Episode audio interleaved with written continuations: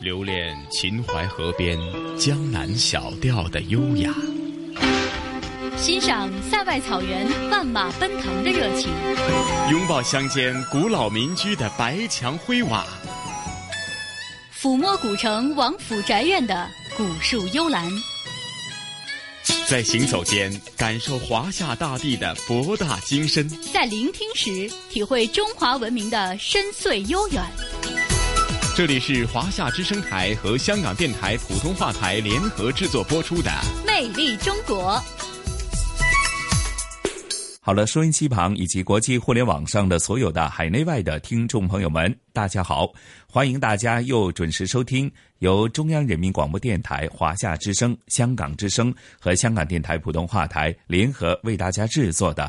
魅力中国，我是普通话台的晨曦。晨曦你好，各位收音机旁的听众朋友，大家好，我是华夏之声、香港之声的主持人杜伟。欢迎大家在今天的时候来关注我们的《魅力中国》节目，来和大家一起来分享我们的中华美食。是，呃，那在经过了上星期咱们魅力中国城市新跨越，带大家呃走到了青海的黄兰州，感受了当地呃非常独特的人文历史以及非常独特的一些美食之外呢，哎，咱们延续这个美食篇，杜伟啊，记得。对上一个星期，咱们就讲了啊，包括在福建呢，甚至咱们呃香港的盆菜都成了这个呃我们记忆当中的一种文化印记，就是美食篇有盆菜。那这个星期你会向大家推荐哪方面的一些美食呢？其实上一星期呢，我们和大家说到的这个美食啊，或多或少都是南方的一些美味佳肴，比如说呃福建呀，还有安徽呀，还有我们广东、香港一带的。那今天呢，我们第一站呢和第二站啊，会带大家去北方，去来品味一下北方的这种美食啊，有哪些特色。第一站呢，我们今天要带大家呢去。呃，北方呢，这个地方比较辽阔哈，黄河流域啊，在这个黄河流域啊，山西也好，陕西也好呢，呃，在当地有一种特色美食啊，相信大家在很多的呃旅游杂志啊、电视节目啊或者图片上都看到过，就是花馍。嗯，这个名词呢，我相信可能南方的听众朋友啊比较少听说，甚至呢，可能或许以前。吃过见过，但是呢，将这个食品和这个名词呢联系起来啊，还得画面要丰富一些才行，是吗？没错，这个花馍呢，其实它是呃面食，用面来做的，呃栩栩如生的各种各样、千姿百态的一些呃，比如说一些作品啊，有这个花鸟鱼虫蝴蝶，还有蔬菜杂果等等等等，各种各样的样子都可以通过面粉啊来呈现给大家，然后把它做成这个面素之后呢，呃。上锅一蒸啊，既可以当美味，同时呢，也是一件艺术品。其实，在北方黄河流域，特别是陕西和山西啊，比如说过大寿的时候，或者是这个新婚夫妇结婚的时候，甚至是祭祀祖先的时候，都要用到这个花馍。所以呢，呃，在民间啊，这个花馍呢，应该说呃还是非常有基础，大家也非常喜欢的一种传统美食。嗯，杜伟啊，听你这么一讲哈，可能在当地来讲啊，花馍呢，或许除了是美。美食以外呢，呃，它也象征着一种呢幸福、吉祥、如意，呃，甚至是人们对美好生活的一种期许，是吗？是的，所以呢，我们下面的时间呢，就和大家啊一起来感受一下这个做花馍到底是什么样的，呃，怎么样的一个流程。那么在耳朵边来听做花馍又是一种什么样的感受？我们今天去的是陕西，在当地呢，这个花馍呢也是非常的流行。我们一起来去听一下。清明节前后，渭北高原上的麦子拔节疯长。黄河以西二十里。陕西合阳县户难村的邢俊霄老人，一大早就起来和面。他应了客人的邀约，要制作一对老虎花馍。这是普遍流行于我国北方的用面捏制的艺术品。你看，你看这面，这现在就是面光了，手光了，盘光了，这就达到了和面的啊和面的要求。面不好就就不好好啊，这是。哎，一点关面团在暖和的地方醒三四十分钟，水分完全渗入面粉的每一个分子当中，面筋发挥着它的作用，硬邦邦的面团变得柔软起来。邢俊霄切出一小块，放在左手掌心，用右手的小鱼际揉搓着。反正工具也都是手边上的东西，是吧？哦，不值钱可离不了。顶针、小梳子、镊子、剪刀、笔帽，日常的这些小物件都成了邢俊霄最趁手的工具。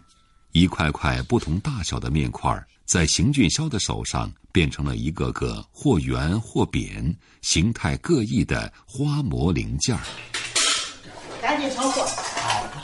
老三一天跟我去，专门是火工炒货。啊。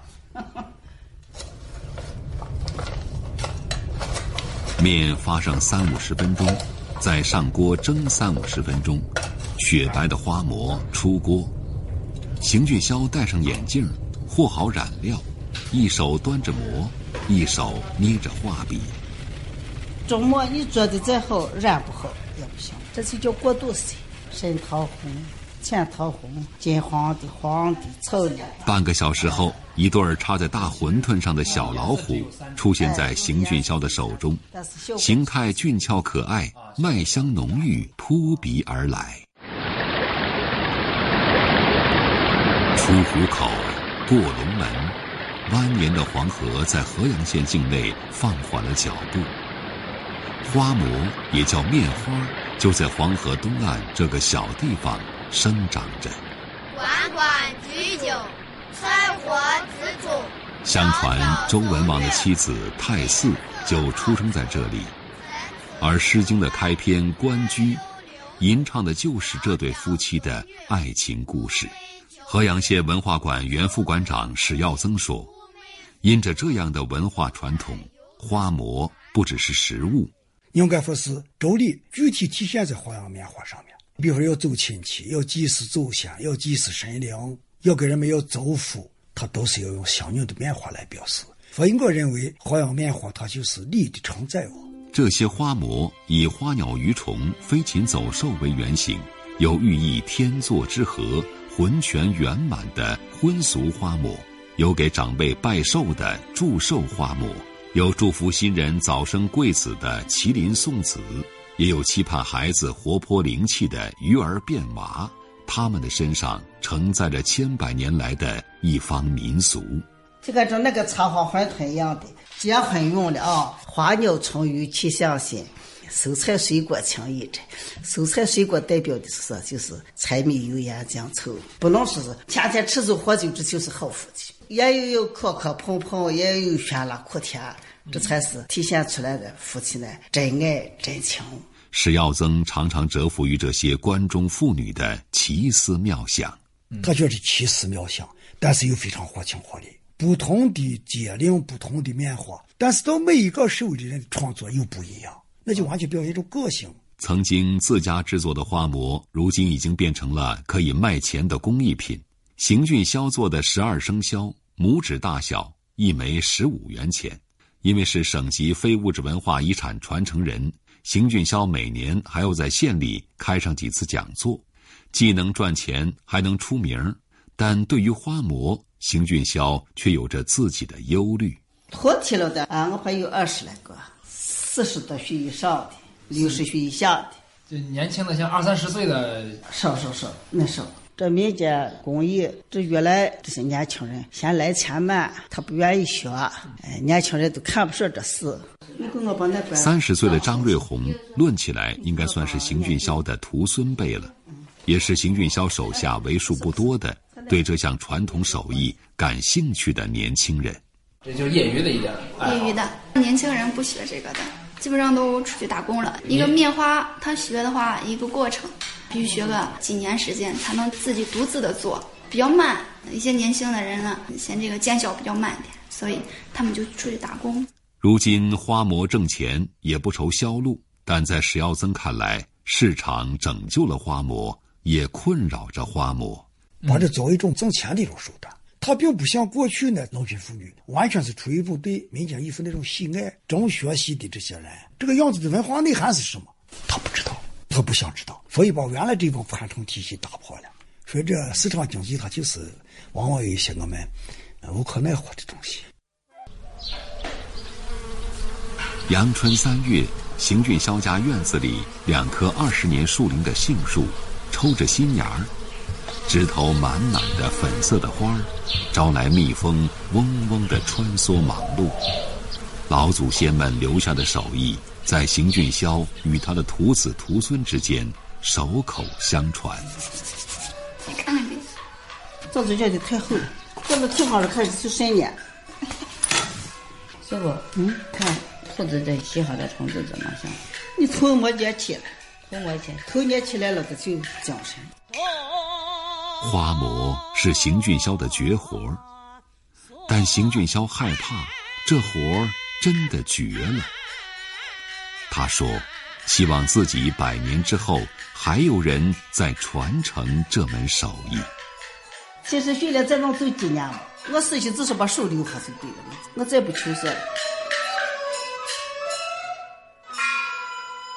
好，我们刚才呢到了陕西啊，和大家一起分享了当地的花馍制作哈。呃，在一位老奶奶的呃熟练的这种操作下呢，这个花馍啊呈现在大家的面前。呃，相信大家如果有机会的话，去山西或者陕西去走一走、看一看的话呢，特别是到这个壶口瀑布去感受的时候啊，一定呃别忘了去看一看，或者是去品尝一下这个花馍。可能味道不是非常的惊喜，但是呃这个感觉啊，这个看上去之后啊，真的是一件美食艺术品。嗯，又或者我们在品尝的时候，已经是品尝是一种情感。是的。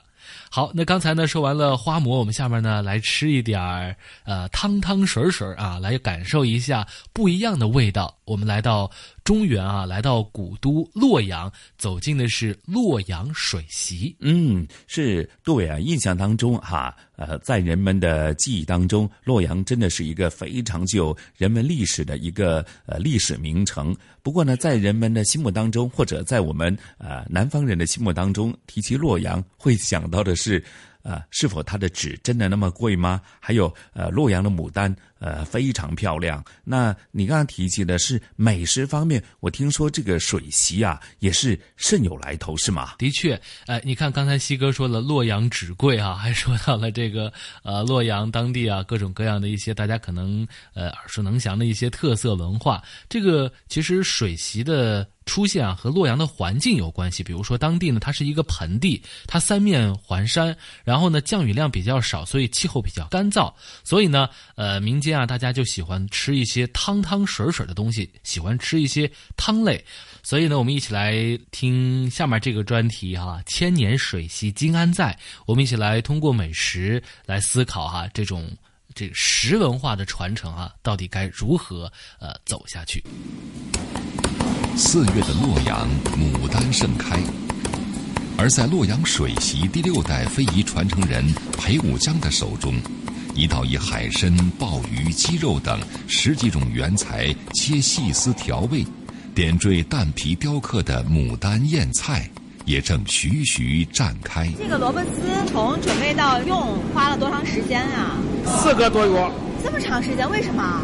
它得经过一段时间的冷冻，切成丝水泡，再开粉蒸制，放冷库出来了以后呢，浇上高汤，一朵焦黄的牡丹花便绽放在汤面之上。这道牡丹燕菜历来被列为洛阳水席的首菜。武则天当这个才女的时候，饮针灸啊服毒了，最后这个用萝卜把她救了。她当了皇帝了以后呢，有一年的一个菜农啊，抱了一个大萝卜送到宫廷。这个御厨来高超的技艺，再加以这个山珍海味，烹制了一道汤羹。女皇真感这个有燕窝之味，这个随即呢就赐名为燕菜。一千三百多年前的唐武周时期，毗邻大运河的洛阳城经济繁荣，商贾云集，各国使者纷至沓来，偶尔会有幸被女皇赐一席国宴。这唐宫宴有杯盘碗盏不下数十个，一道吃完再上一道，如行云流水一般。菜式又多半以汤水为主，甚至号称有龙肝、凤髓、豹胎、鹿尾等珍奇用料。相传这就是水席的由来。以羹汤辅菜，的确是唐代最被推崇的烹饪方式。刘禹锡诗中就有“千里水葵羹”的说法。裴武江说：“如今的洛阳水席包含八凉十六热，鸡鸭鱼肉鲜货食蔬无不入馔，葱扒虎头里，云罩腐乳肉，海米生白菜，必以汤水佐味，还最讲究格式。菜序有前八品，四镇桌，八中间，四扫尾。前八品呀，是用了“富丽韬玉，一文缠正”八个字。咱们就说这个正正，它就是以这个帆船的形式。唐太宗说过一句话：“水能载舟，亦能覆舟”，就是代表政治。哎，我觉得这个礼比较有意思啊，代表礼仪之邦嘛，分三六九等，排列有序，而且方方正正。对。如今洛阳老城狭窄的巷子中，四处可见打着正宗水席横幅招揽生意的店家。一个小小的洛阳城，单以某某水席命名的餐馆就超过了一百六十个。然而，这号称源于庙堂、格式讲究的宴席，对于很多南来北往的食客来说，除了统一留下汤汤水水、一酸一辣的印象外，似乎并没有太多的感受。说吃水席，吃水席，你们觉得吃什么就是水席了？有汤有水，啊，腌菜是吧？别的也没啥吧？你觉得好吃吗？觉得口味酸酸的。就吃了个小碗汤，感觉怎么样？感觉跟我们东北的酸辣汤。虽然满街飘摇的都是正宗水席的招牌，菜单却家家不同。糖醋里脊、地三鲜、青瓜紫菜汤也堂而皇之的夹杂其中。难道水席就没个固定标准吗？河南省餐饮饭店协会副会长陈玉田说：“还真没有，没有固定一个这个标准。上菜是有制式的，但是每个菜的内容呢都有变化，口味儿也有变化。有几道大的菜是都有的。第一腌菜吧，这都得有吧；莲汤肉片也都有吧。但是不是说大家都一样。”从钟鸣鼎食、食材珍奇、文化韵味深刻的唐宫宴，到如今做工粗糙、半成品焦汤就能上桌的七十五元四人团购餐，这一千三百多年间，水席究竟经历了什么？洛阳文化学者张元纯认为，此水席早已非彼水席。北宋灭亡，南宋定都应天府之后。繁华的陪都洛阳城从此风光不再，而洛阳水席的前身逐渐由宫廷宴演变成的官席，也随着衣冠难度而示威不振。红白大事要办，富家人家有富商，当时就按关系的形式，八个凉菜，十六个热菜，他就叫三八席。穷家人就是八大碗、五大碗，这是往民间的戏，一直这样走，一直走到解放后。虽然形式学了关系。但耗费巨资的食材，民间如何能承担？于是渐渐的，山珍海味就逐渐被替换成了自家吃的鸡鸭，再不济一点的，就干脆用红薯或面疙瘩代替，与曾经的关系早已有了质的不同。到了后期，就把这个洛阳水席这个名字用上了。他这样嫁接了一下，从此开始把这种民间戏叫成了洛阳水席，结果把文化形成了错位。裴武江说：“其实，二零一三年，他们曾协助有关部门制定过一套洛阳水席的菜单，细化了二十四道菜的构成和每一道的用料，但由于缺乏强制性，直到今天，市场上仍是各说各话。为了挣钱的利益呀，为了这个利润，比方说这个莲塘肉片。”按他的要求来说，一个是马蹄葱，一个是西红柿，一个是里脊肉，其他的加上苹果呀，加入水蜜啊，使这个菜品呀看起来比较杂，形成不了规范，整个的发展呢就要迟缓。标准缺失，菜品粗糙，口味平淡，也难怪水席沦落成旅游团餐。水席与龙门石窟、洛阳牡丹并称为洛阳三绝。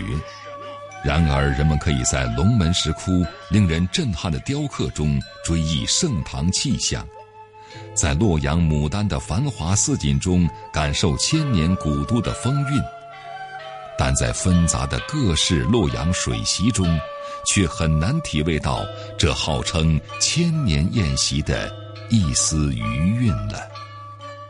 哎呀，杜伟啊，那聆听了刚刚咱们这一集专题有关于河南洛阳的这个水席的一些具体，呃，原来那么考究，原来有这么丰富的人文历史在里边哈。那我相信啊，接着下来大家有机会去到洛阳的话呢，一定要去品尝一下这个水席，大家也去感悟一番。嗯，好。那其实说完了这个水席之后，我们呃要往南方走一走了。江南水乡哈，呃，其实这个地方呢，大家都知道有很多的文化，也有很多的美食哈，特别是江浙菜，大家可能非常的喜欢。呃，我不知道西哥在香港或者说有时候工作啊、生活去广东的时候，呃，有没有见过或者是吃过一种鱼类哈，叫河豚哦。呃，说到这里啊，晨曦也补充一下哈，那其实河豚呢，在呃，我们香港甚至是在广东一带，还有一个俗称啊，叫啊盖泡鱼啊。呃，怎么讲呢？哈，呃，它就是广东话的这个呃鸡和泡泡沫的泡，它可能是一种形容。我猜想可能从它的外形啊等等吧。不印象当中啊，它叫河豚呢，听说它的叫声有点像猪叫声，所以才叫河豚是吗？是，其实呢，这个河豚啊，在每个地方说法都不一样，但是它的美味呢，是让所有的食客啊都非常的呃心驰神往了。那其实我们下班的时候呢，就和大家一起来呃听一个专题，正是河豚遇上时，用这首诗，我们一起走进美味的河豚。小袁，给我拿两条河豚过来。好嘞。正是河豚上市的时节。在被称为“河豚之乡”的江苏扬中，特级河豚烹饪大师孔庆普熟练地将油在大锅中烧热，放入河豚肝脏和春笋翻炒，然后跟这个熬制的河豚油煎炒一下，然后把这个河豚的这个油呢香味呢融进这个竹笋里面，然后再加鱼，那味道特别特别的鲜香。两条收拾停当、圆鼓鼓的河豚被小心翼翼地码放在锅里，加入清水，大火煮开，改小火炖煮三十五到四十分钟。等不到端上桌，香味儿先飘过来，用筷子轻轻挑开鱼肉，顿时鲜香扑鼻，鱼白比刚出锅的豆腐花还要嫩。有有都可以就画上。喂，你好，十月十五号晚上是吧？哦，二十五个人。哦，行行行。五十八岁的孔庆普打理着这家以河豚为招牌菜的餐厅，这个春天生意格外红火。尽管作为扬中河豚文化代表性传承人，做河豚的手艺在当地堪称一绝，他却总是不忘回味从前的味道。当年野生的河豚在村头烧河豚，村尾都能闻到香味儿，特别的鲜香。所以在我们这儿自古就一种说法：拼死吃河豚。河豚是原本多见于我国长江中下游的珍稀鱼类，与石鱼、刀鱼一起并称为长江三鲜。所谓一朝食得河豚肉，终生不念天下鱼。然而，如此美味却充满了神秘的危险。河豚毒素是自然界毒性最强的非蛋白物质之一，零点五毫克就足以致命。因此，河豚烹饪历来都有很多讲究。有河豚宰杀，挖眼睛啊，破肚啊。把这个卵巢和内脏和鱼鳃拿出来，因为这些个全是有毒的，包括鱼血。那么宰杀河豚之后，首先要顶清这些有毒的器官，然后生埋或者焚烧，不断的注水，让这个河豚血液随着流水把它带走。古时候在做河豚之前都要进行祈祷，都要进去烧上一炷香。尽管古人早已懂得了高温烹制或中草药浸泡去除河豚毒性的方法。但历史上，因为吃河豚致死的事仍时有发生。孔庆普说，小时候吃河豚有很多规矩，比如邻居来家里吃河豚，一定会带五分钱硬币放在桌上。我当时就纳闷儿，怎么吃饭到我家吃饭还给钱？我家又不是开馆子的，是吧？后来我才知道，这是一个在我们这流传了几百年乃至上千年的这么一个民俗，就是告诉人们，我是自己花钱来吃的，一旦有什么问题。啊，责任自负。从苏东坡、梅尧臣到鲁迅，都留下不少赞美河豚的佳句。最耳熟能详的，莫过于苏东坡的“蒌蒿满地芦芽短，正是河豚欲上时”。也是这位著名的雅士曾经号称吃河豚也值得一死。也正是因为食用河豚的风险，一九九零年，原卫生部发布《水产品卫生管理办法》，明确规定河豚鱼不得流入市场。然而，一纸禁令并没能杜绝人们拼死吃河豚，倒是让食用河豚进入了政策的灰色地带。扬中市河豚协会会长何百彩说：“在一千六百多年前就开始吃河豚的扬中，民间食用河豚从来没有被禁绝。既然杨总民宿已经注定了这个地方进是进不了，那么就加强引导。”争论调研整整持续了二十六年，直到二零一六年，农业部、国家卫计委和国家食药监总局才印发文件，有条件放开养殖河豚的生产经营，放开品种仅限养殖红旗东方豚和养殖暗纹东方豚，禁止加工经营所有品种的野生河豚。河豚养殖加工企业需要具备特定资质，尽管有诸多限定，被禁锢了近三十年的河豚产业，还是一下子步入了春天。我们扬中市河豚协会成立了河豚烹饪的培训学校，我们有整套的培训教材，同时呢要经过严格的考试，过关了、及格了，才能发给河豚烹饪厨师证，才能上岗。我们扬中真正收的的数是很多啊，大概我们不完全统计就五六千。不过，如今即便没有禁令，想吃野生河豚恐怕也不可能了。从上世纪九十年代开始，野生河豚数量便急剧减少，几近绝迹。扬中市何家港闸，六十六岁的渔民周桂英百无聊赖地坐在渔船上。这个河里啊，污染太大，对我们开的这个航道啊也有影响，不好捕鱼，我们渔民真的呢。嗯，现在说这个航道会比很早以前，比您小时候会变窄了吗？啊，变窄变窄。干杯！干杯！准备好我们那个。随着河豚养殖经营的合法化，如今在扬中品尝到河豚鱼并非难事。在淡水环境下养殖了三年的河豚，毒素含量也大大降低。还不到一年生野生河豚的百分之七，而在国家特级河豚烹饪师王世平看来，野生河豚经历了回游过程，其鲜美和滑嫩是养殖河豚无法相比的。呃，它的香味也好，它的肉质也好，因为它呃必须三年以上才能成鱼，所吃的食物是长江里的这些小鱼、小虾、小贝壳这一类的，它不是像。养殖场里面喂点饲料，美味背后更让人动情的是每年河豚上市时家族聚餐的回忆。我们家里吃河豚，这个每年清明节祭祀都是用河豚的那个。看到这个河豚在祭祀先人的时候，都回忆了几十年前和家人在一起吃河豚的那个一块块的那个河豚大快朵颐那种场景，和先人们在一起享受河豚的美味给我们带来的无比的快乐。每当这个时候，感到鼻子有点酸酸的。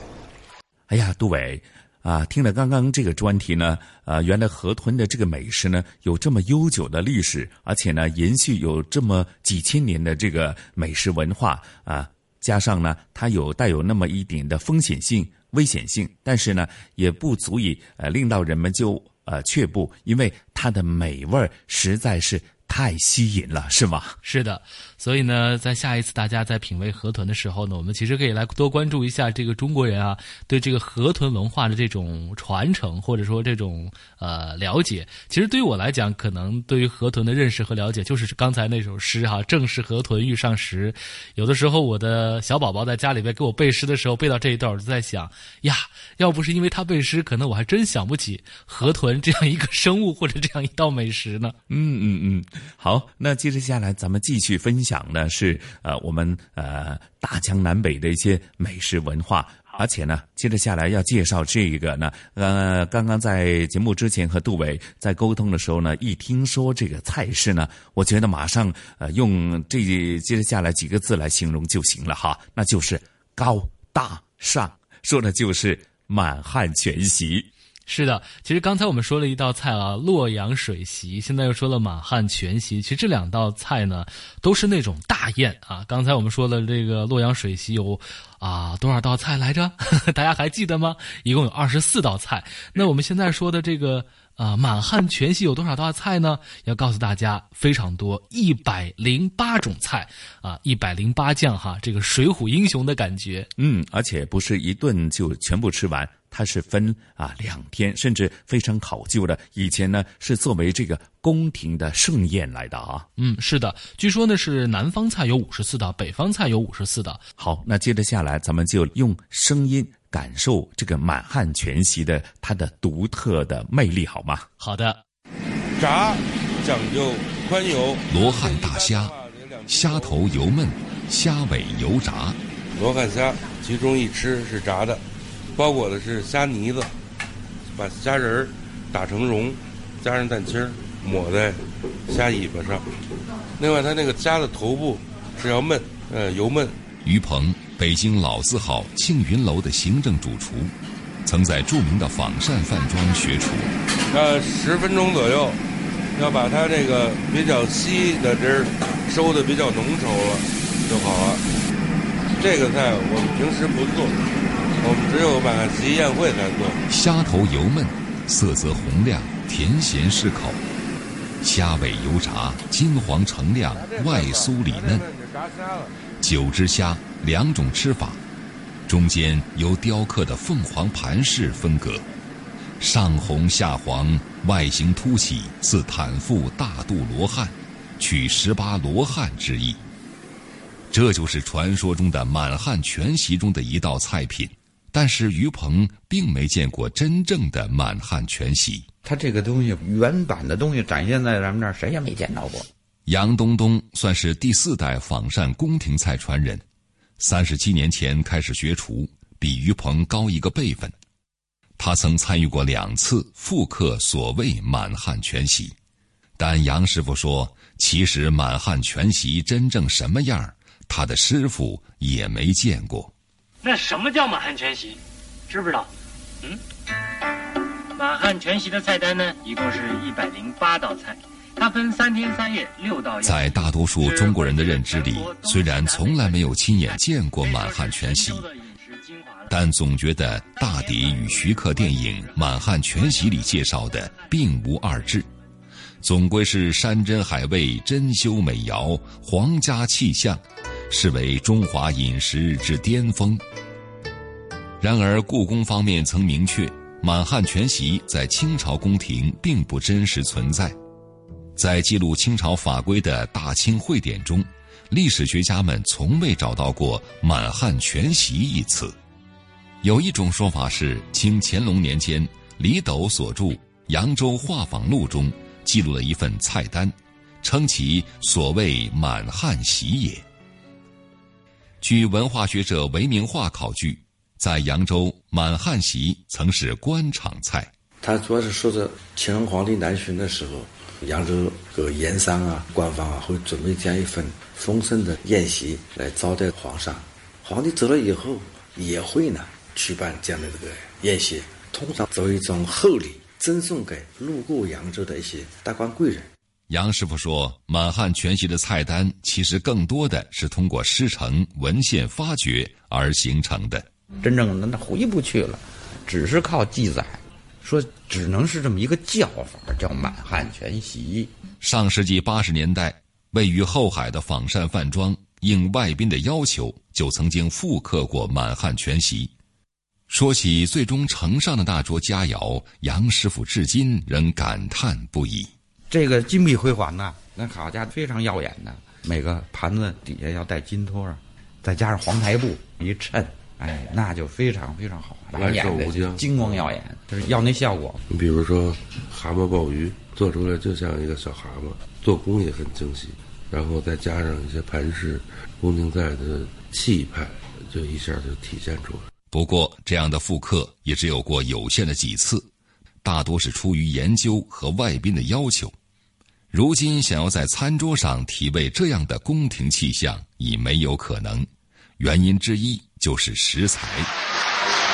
满汉全席南北大菜，蒸羊羔哦，蒸熊掌，嗯，蒸鹿尾儿，烧花鸭，烧雏鸡。相声报菜名里的这段菜谱，据说就来自满汉全席，包括扬州画舫录记载在内的流传的满汉席或宫廷菜的菜品中，不乏珍贵食材：熊掌、星唇、驼峰、鹿尾。原本的食材，如今有些已经禁止捕猎或食用。菜品也就随之消失了。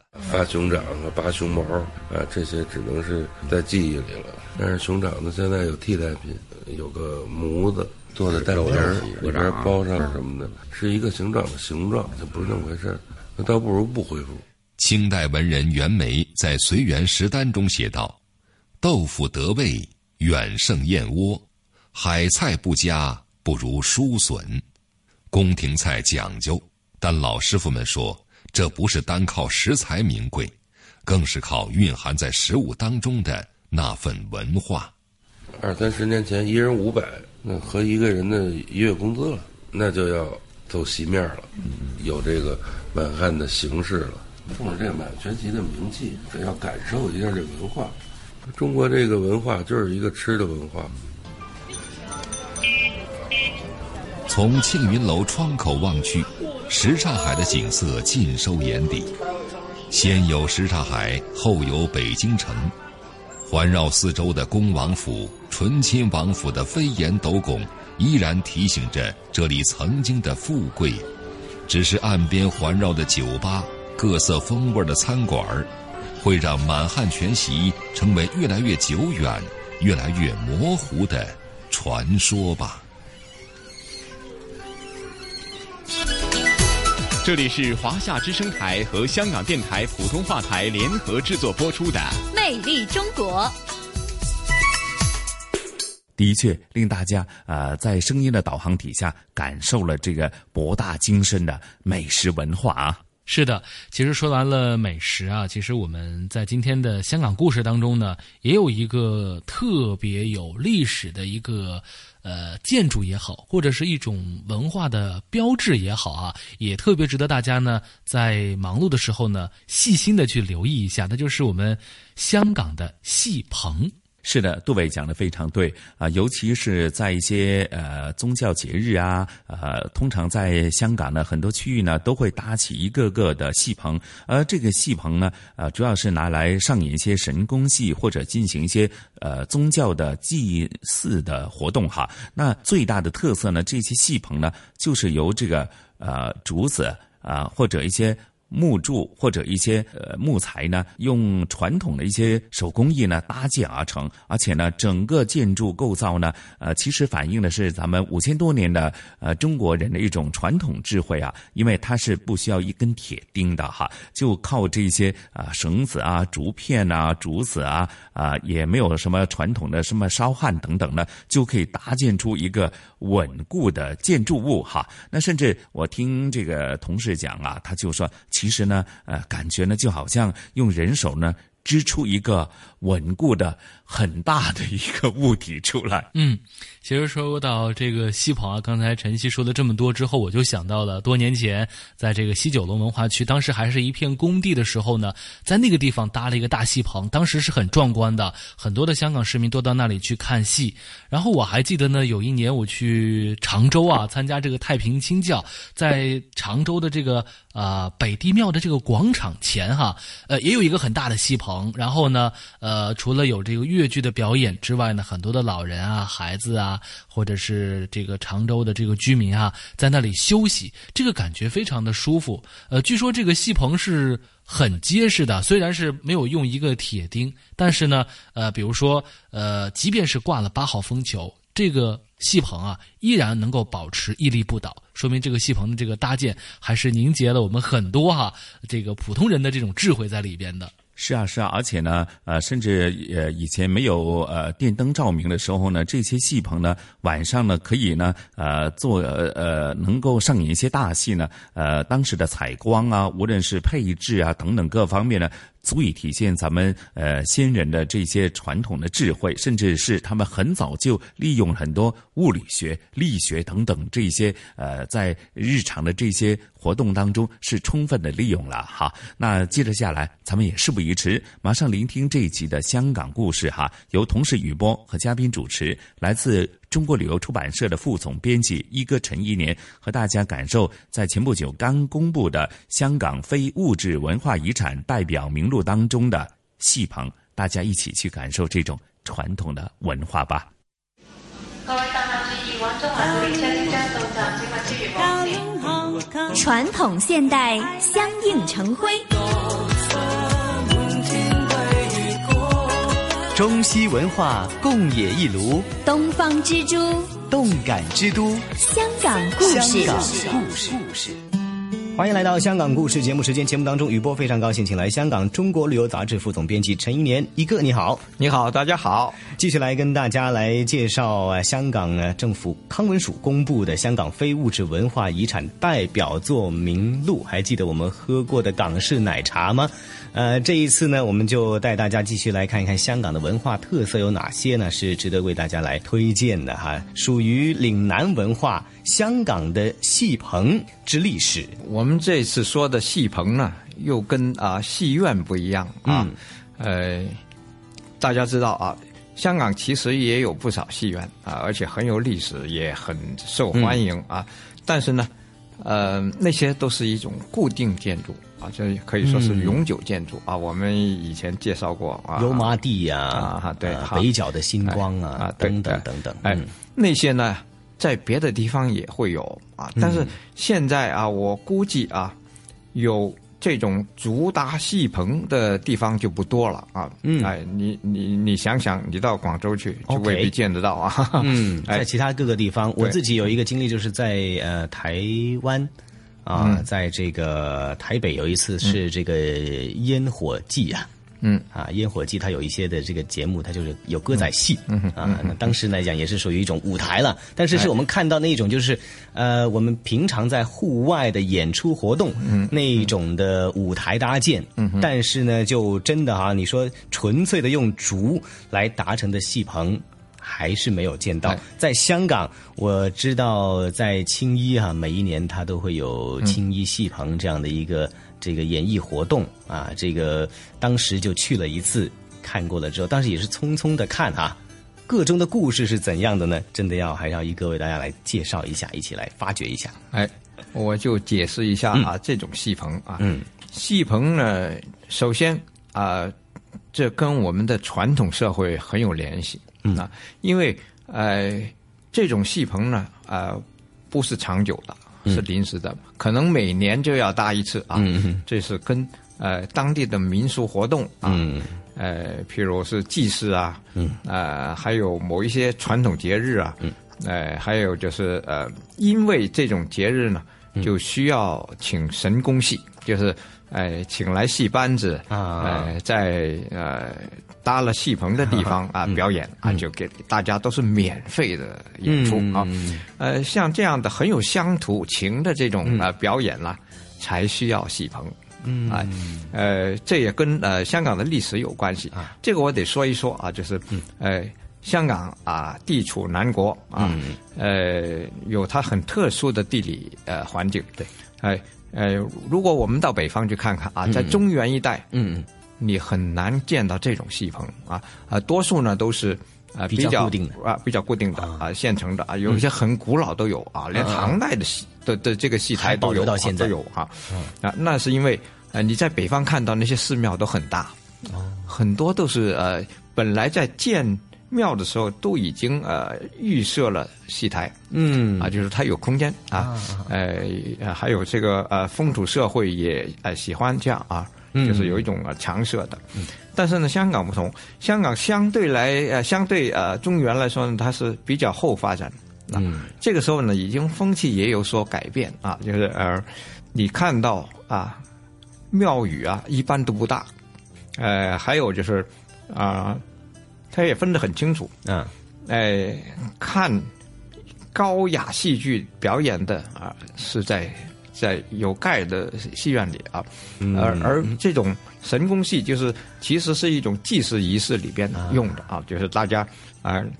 呃在酬神啊，就是拜神的、嗯敬神的同时，也自己自娱啊，也也也是一种啊会相亲呐、串亲戚啊。这样的一个机会啊，啊。大家就就在这个场合里边啊进行交流啊，一种社交，这是一种的啊文化特色。嗯嗯啊，而且呢，呃，因为原来的寺庙通常没有啊、建固定的戏台，嗯，所以呢就会在啊、庙宇的附近啊、有空地。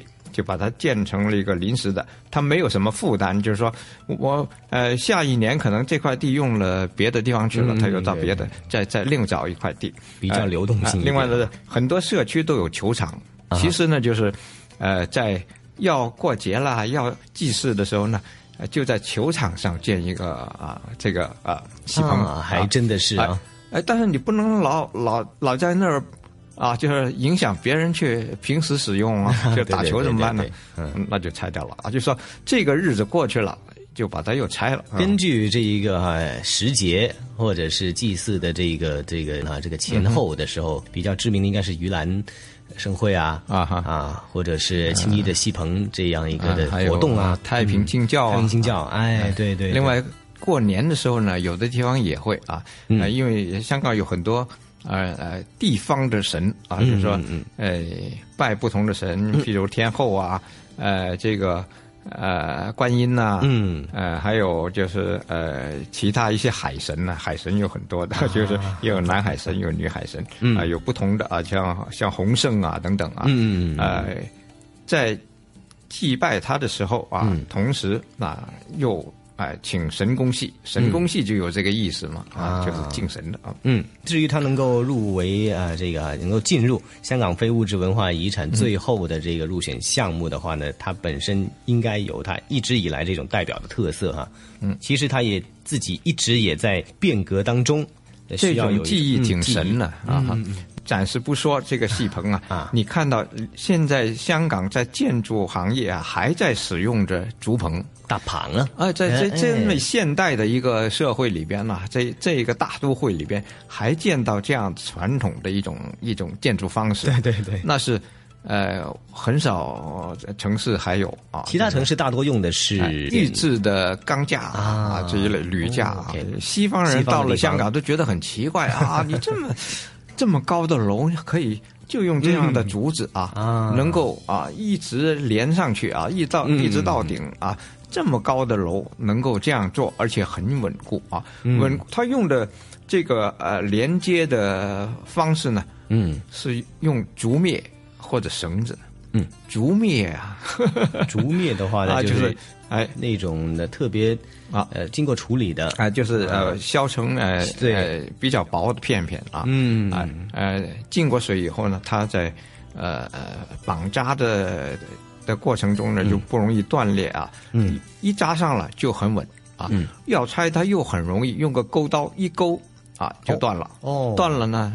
因为竹子不重啊，嗯。跟钢铁不一样啊，所以它可以一层一层的传下去，就把这竹子啊，对，拆的时候就那么一根一根的传下去。那些搭棚工人呢，嗯。就在呃站在不同的高低啊嗯。这个位置上就传接，就下到地面去了。嗯，接力啊，啊对，啊像接接力棒一样。啊这种操作呢，嗯，真是神乎其技啊。嗯所以。呃，洋人看得很惊讶 啊，这怎么能够呃做现代建筑还用这样的啊 这样的技巧啊？嗯，哎，但是这个仅限是在呃香港本地的建筑业哈。其实有没有有没有香港建筑业的这个说要我把这个技艺发展到就是推荐到外地去呃，这个感觉呢呃？必须你这个地理环境啊，就是你能够呃得到竹子啊。哦对这这个很重要啊。也是在北嗯方呢就不容易了，这个不能解决了。哦。啊，即使在呃内地的这个岭南的地方，也是不太像香港这样那么重对着重的保留，对。吧？哎，嗯。是，哎，我我感觉是一一一个奇迹了的啊！哎，嗯。啊，因为戏棚它的主要材料啊，除了那些柱子是用用木啊，其他都是用竹子。嗯，啊，横的、竖的、斜的，全用竹子。嗯嗯。啊，又啊用绳或者是篾，嗯，就把它能够啊连接的很稳固。嗯啊，据说啊，八级风是没问题的。啊啊，这个呃，这是要在我们这个海边啊，沿海地区要考虑的。嗯，对对对对。哎，还有就是雨啊，它能够挡雨，啊，还有通风透气。嗯啊，因为这种竹棚呢是。哎，空气很流通的，嗯啊，它不像固定建筑那么难啊，就是要一定要空调啊，它不用，不用空调啊，这样呢，人在这里边呢，哎，感觉到还是很舒畅啊，嗯，哎，这个会朋友啊，见亲戚啊，看戏啊，啊，在这待一整天啊，就不断的看啊，因为这神功戏往往就是接着 一整天都在演，连演几天啊，这样啊，所以在这呢。不是说真的很认真去看戏啊，就就是一个社交场所。嗯，但是呢，这个社交场所最重要的一个角色就是要有一个台，要有一个戏棚，作为一个其实是一个代表了。我觉得啊，在这一些的祭祀活动啊，或者是啊这个庆典活动的过程当中，所以那么下一次大家如果真的是遇上这一些的庆典活动，太平清教啊，像呃盂兰盛会啊，嗯，青衣这个地方，青衣戏棚的系列呢，也非常推荐大家每一年过去，除了看戏棚之外呢，还有其他的。特色很多故事可以等待大家去发掘的哈。那么这一集香港故事就非常感谢一哥为大家也介绍了戏棚的历史，还有它的呃搭建技艺。香港非物质文化遗产系列，谢谢一哥的香港故事。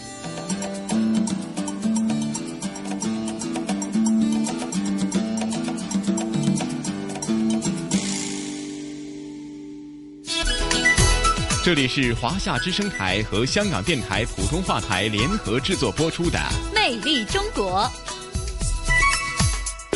啊，好像咱们今天的节目很快又得告一个段落，又得隆重预告。咱们下星期非常精彩的节目内容啊！是的，其实说到下一星期呢，我们和大家将会走进的啊是呃美猴王的故乡。说到这儿有一点点，我不知道是不是特别的自信哈，因为这个美猴王孙悟空的故乡有很多哈，但是这个地方呢，呃，确实呃大家可能平时听到或者是看到的会比较多，那就是花果山连云港 是连云港。好了。那约定大家，下星期咱们有一年一度的专题系列《魅力中国城市新跨越》，让咱们一起走进时下的连云港，感受它的独特的人文历史以及它的魅力，好吗？好的，那我们下周不见不散了。